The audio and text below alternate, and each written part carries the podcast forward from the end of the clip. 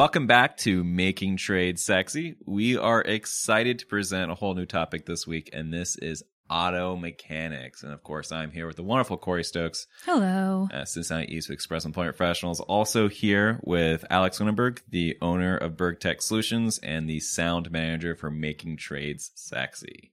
So before we kick off, Corey, baseline, how much do you know about cars, mechanics, and that industry? So I have a limited exposure, limited experience with it. Uh, I definitely wouldn't encourage anyone to ask me specific questions about how to fix their vehicle, but I think I might be able to hold my own in a conversation. through a, through a conversation. Well, at that's least. better than I did on this interview. so we were lucky to talk to Andrew with Bear Car Care on the west side of Cincinnati. He has a service hmm. shop. It's actually a family company. He's second generation inside of it. And their big thing is they actually will come drive to you to pick up your car and then take it back to their facility and work on it. That way you don't have to drop it off. Which is like one of those things like, why didn't I think of that? That's a great idea. So one of these days we'll be millionaires from it. But anyway, without further ado, here is Andrew with Bear Car Care. Uh, I'm Andrew Schneider from Bear Car Care. Uh, we are a small independent auto repair facility. Uh, we do mechanical repairs and maintenance on all makes and models. Um, what makes us a little different is we offer free pickup and delivery with any service, and we're really focused on customer convenience. That's mm. fantastic. Yeah, I think we were just talking that that's such a cool business model to go and actually pick up the car and drive it. I guess the only time it wouldn't work is if the car's not drivable, right? Yeah. So do you ever It's tell the- them We don't own a tow truck, but we work with tow companies. Yeah. to bring them to the shop? Okay, that makes a whole lot of sense. Now, I know we talked a little bit about what this podcast is about, but basically we're seeing a huge gap when it comes to the skilled trades. So not a whole lot of people going into them, but there's a lot of people leaving them, especially retiring right now. So is that something that you've seen in the automotive world too, or is it something that you feel like you have enough candidates coming in the pipeline? No, that's absolutely something I've seen. Most of the really good techs that I know are in their 60s. So, Now, do you think it's an issue with like being a good tech versus a tech at all? Are you seeing candidates just not qualified, or are you just seeing no candidates at all? um, mostly no candidates at all. Yeah. So, Now, why do you think that is? car culture isn't what it used to be. Yeah. So, so fewer people are just really excited to get their hands on cars. Hmm. Um, I'm not sure that's necessarily uh, should be a barrier to coming into this field, but um, yeah, I- So- What do you mean by car culture? Um, just like feel like we got a 71 Mustang out in the parking lot right now. I feel like back then there were people who just all they wanted to do was work on cars all day, Yeah. and that I don't know that that's the case anymore. Right, So, right. Because everything's more tech now. Everyone's looking at computers. Every no one's looking about getting their hands dirty. everything. Mm-hmm. So I never really thought about that before. So is that what drew you to the trade? Did you like the car culture coming into this, or is it just something else? not really. So- so, so what got you into this company then? So it started off. It was just a family business. So my dad ran the place, and I started changing oil, changing tires, and So what's the most technical thing you've been you've had to learn how to do? um, do all kinds of stuff. So I just replaced the transmission last week. Uh, do Now, how did you learn how to do it? Was it something? Did you watch a bunch of YouTube videos? Did you go get formal education, or just work with the guys? yeah. So I what my education was more like an apprentice kind of thing, working alongside more experienced people as I came up. Now, you mentioned earlier that most of the good technicians you know are kind of like in their 60s, they're at their Mhm. retirement age. What differentiates a good technician from like a subpar technician? Is it a passion? Is it a skill set? Is it a experience? Um, yeah, so some of it's experience. Um, other things are just like a willingness, like somebody who wants to figure out a problem, Hmm. as opposed to somebody who just wants to to follow steps to do something, and then if it doesn't work, what now? Um, so curiosity, I think, is a big one. Um, yeah. That makes that makes that makes perfect sense. Yeah, no, I don't so- know that I've thought about that question too much. but- he had a mechanical aptitude. That's Mhm. awesome. So, looking at the pipeline of the candidates we have coming in, a lot of what we use for this podcast is we go out to the high schools, we use this to kind of interface with students. So, going back to the high school days, what do you think could be attractive about this career field outside of something else that they could potentially pursue, if it's college or another trade? So, for me, what it is is I can't stand sitting still. I couldn't do a desk job, so I get to be up moving, and I don't I don't know many feelings more gratifying than something was broken and then I fixed it. Right. Um, and so that's what I think it is. And this field, I mean, if you are into computers and technical things, there's always new technology coming through that we need to scramble to figure out how to fix. And so And every it's day is always a different. challenge. Yeah. Right, right. And that's a really good point. So it's always going to be different, always on your feet, which I feel like is kind of for a lot of students. That's one of the issues with UC when it comes to like desk jobs is you get a lot of people that don't want that nine to five, and this is a great Mhm. opportunity to kind of work in a field outside of it. Now, the first question we get whenever we talk to students is how much does it pay, right? Okay. So it's a big spectrum, of course, coming from entry level to someone who's at retirement age. Mhm. So what's kind of like the minimum, like you're just getting your hands dirty, and then what's kind of the wage they can expect after they've been doing it for a long time? Um, so the minimum that I ever pay anybody is fifteen dollars an hour right now. Nice. So that's somebody with no experience that we're training from the ground up. Um, experienced techs can, I mean, there are plenty of shops that advertise over a hundred thousand dollars. That's A year, not quite what people here are making, but but it's possible. Right. Right. so it also kind of depends on how you want to work. Right. You can go places and work 70, 80 hours a week, or you can come to a small place like us and work 7.30 to 5 and go home in the evenings and have the weekends off. Yeah. and then that's and it's about the culture at that point too. It's Yeah. the work life balance and stuff Mhm. like that. So how many how many guys do you have working here right now? Uh, there are four of us total. Nice, cool. Mhm. So it's a pretty good. So you know everyone, and everything about everyone. Then. Yep. Which is definitely a cool family culture. So it seems like I mean the compensation's there, but to get to the point to when you can actually start learning more about cars. So fifteen bucks an hour, you said no experience. You've never Mhm. basically held a ten millimeter wrench before. Yep. After they go over that original barrier, is there a certification? Like I've heard, is it ASC? Is that a thing that you have to worry about when you get in the automotive world? Yes.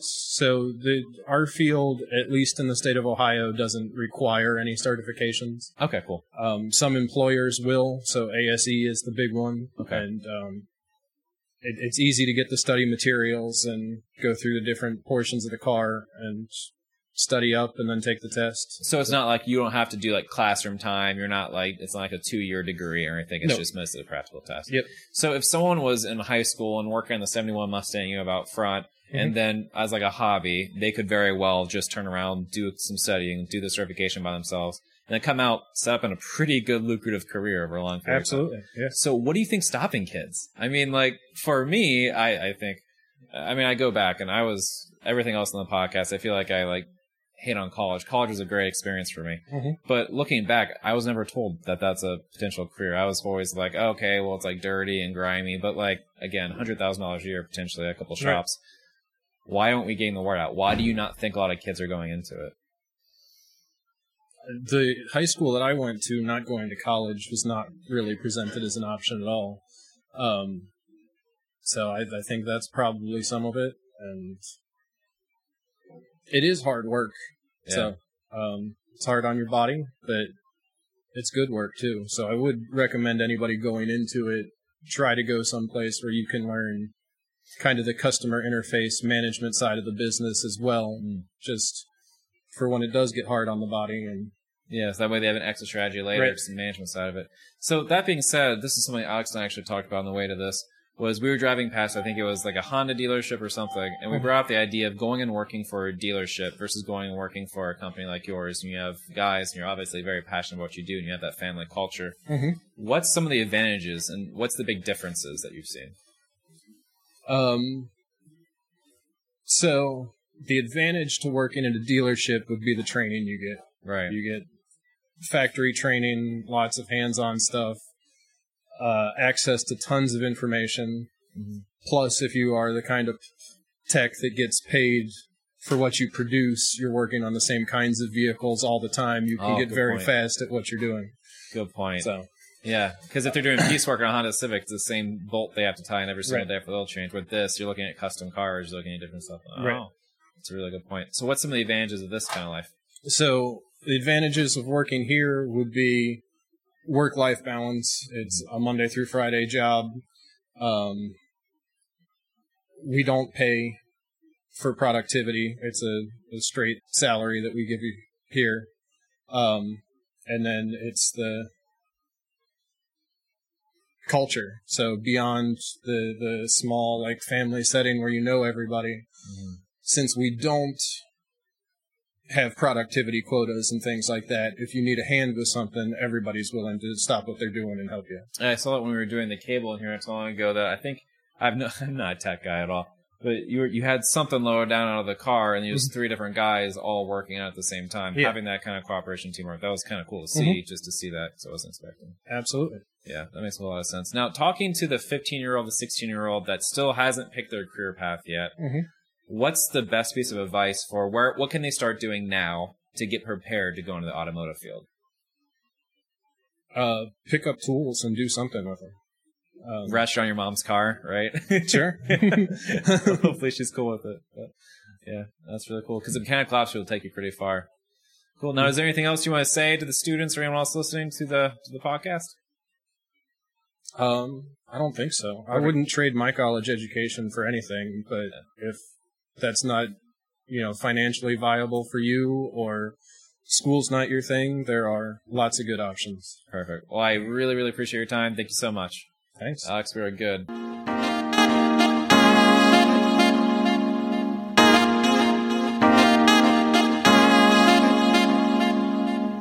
Perfect. So that was Andrew. Pretty nice guy. I Yeah. like the facility. He said a couple things that stood out to me, and I kind of want your opinion on it too, Corey. Okay. The f- the first was the concept of car culture. So I didn't really stop and have him explain, but what does car culture mean to you? So, car culture is to me kind of that term that encompasses the world of people who have you know that passion for for for cars. I mean, there are your enthusiasts, there are your collectors, there are your people that have been working on their own vehicles and kind of have that as a hobby and a passion. Generations of you know families that that do that um, kind of for fun or for work. Um, you know, there's car shows. It's it's a whole world with its own language, and it's it's definitely a a legitimate subculture. Yeah, and it's kind of interesting because it's rare to go find another trade that would like classify itself as a culture. Like from we don't go to plumbers and we're like, well, plumbing culture is really good in Ohio, right? Like no one's going to trades being like, oh yeah, those are the new socket wrenches, right? But maybe again, I don't really know what a socket wrench is. So, anyway, skimming over that, and a couple more things is when it comes to pay grade. I mean, we've heard the same thing with basically every tradesperson we've talked to, which is the entry rate is right around 15 and then it scales up after that based off experience. But I mean, $100,000 a year for an auto tech with no degree, maybe an AS, I think it's ASE or ASC certification. Um, but still, that's pretty crazy. I mean, have you, we filled auto techs before. How does that usually go when we fill for these positions? We have. So usually, and I say usually because that's it's rare for us to fill a flat rate position only because of the level of experience that goes into flat rate technicians, mechanics. But typically we're looking at more of the entry level or the mid level where it's kind of a set hourly or even a salaried range. Um, and So- again, you're right. It is, it is all based on experience. So, flat rate. I totally know what flat rate means. But for everyone else that doesn't know what flat rate means, that means So flat rate is uh, the term that's it, it basically means when you take your vehicle in and and typically it's mostly dealerships or some of your larger repair shops where the mechanics will be able to work on your repairs based on the type of repair it is. So there's usually a set rate or a time that is assigned to a specific repair, like a transmission, for example. Um, you can say, you know, a transmission repair replacement is typically six hours. Um, if the mechanic can complete that work within four hours, he's still paid for that six hours. Oh. So that's a flat rate. And so that allows the mechanics who work at that level to complete more work throughout the day versus just being paid hourly. So, kind of like if we took that model and took it inside of Express, if we paid based off how many interviews we're doing, if you can do more interviews in the same amount of time, you could get way more money because we're paying you based off the interview, not how long it's taking. Potentially. And there's there's downsides to that and there's some debate on, you know, if you if you really start digging, you'll get into debates about quality versus quantity and things like that, but essentially, yeah. That's interesting. That's really interesting. And then last thing that I kind of want to get into is the the passion they have for it. And that kind of goes into he said something that I think we'll put in the intro of there's no better feeling than fixing something. Like I could probably argue that there's probably better feelings, but like for for that mindset, he's right. And for some people that's their passion. So getting into it, that's that's really awesome, especially going from like the hobbyist to pro mentality. So the the mechanics that you've met in your life, have they always enjoyed it or is this something that they just did professionally or I think the obviously the experienced technicians and those that have good tenure with it have to enjoy it in order to stay in in that work.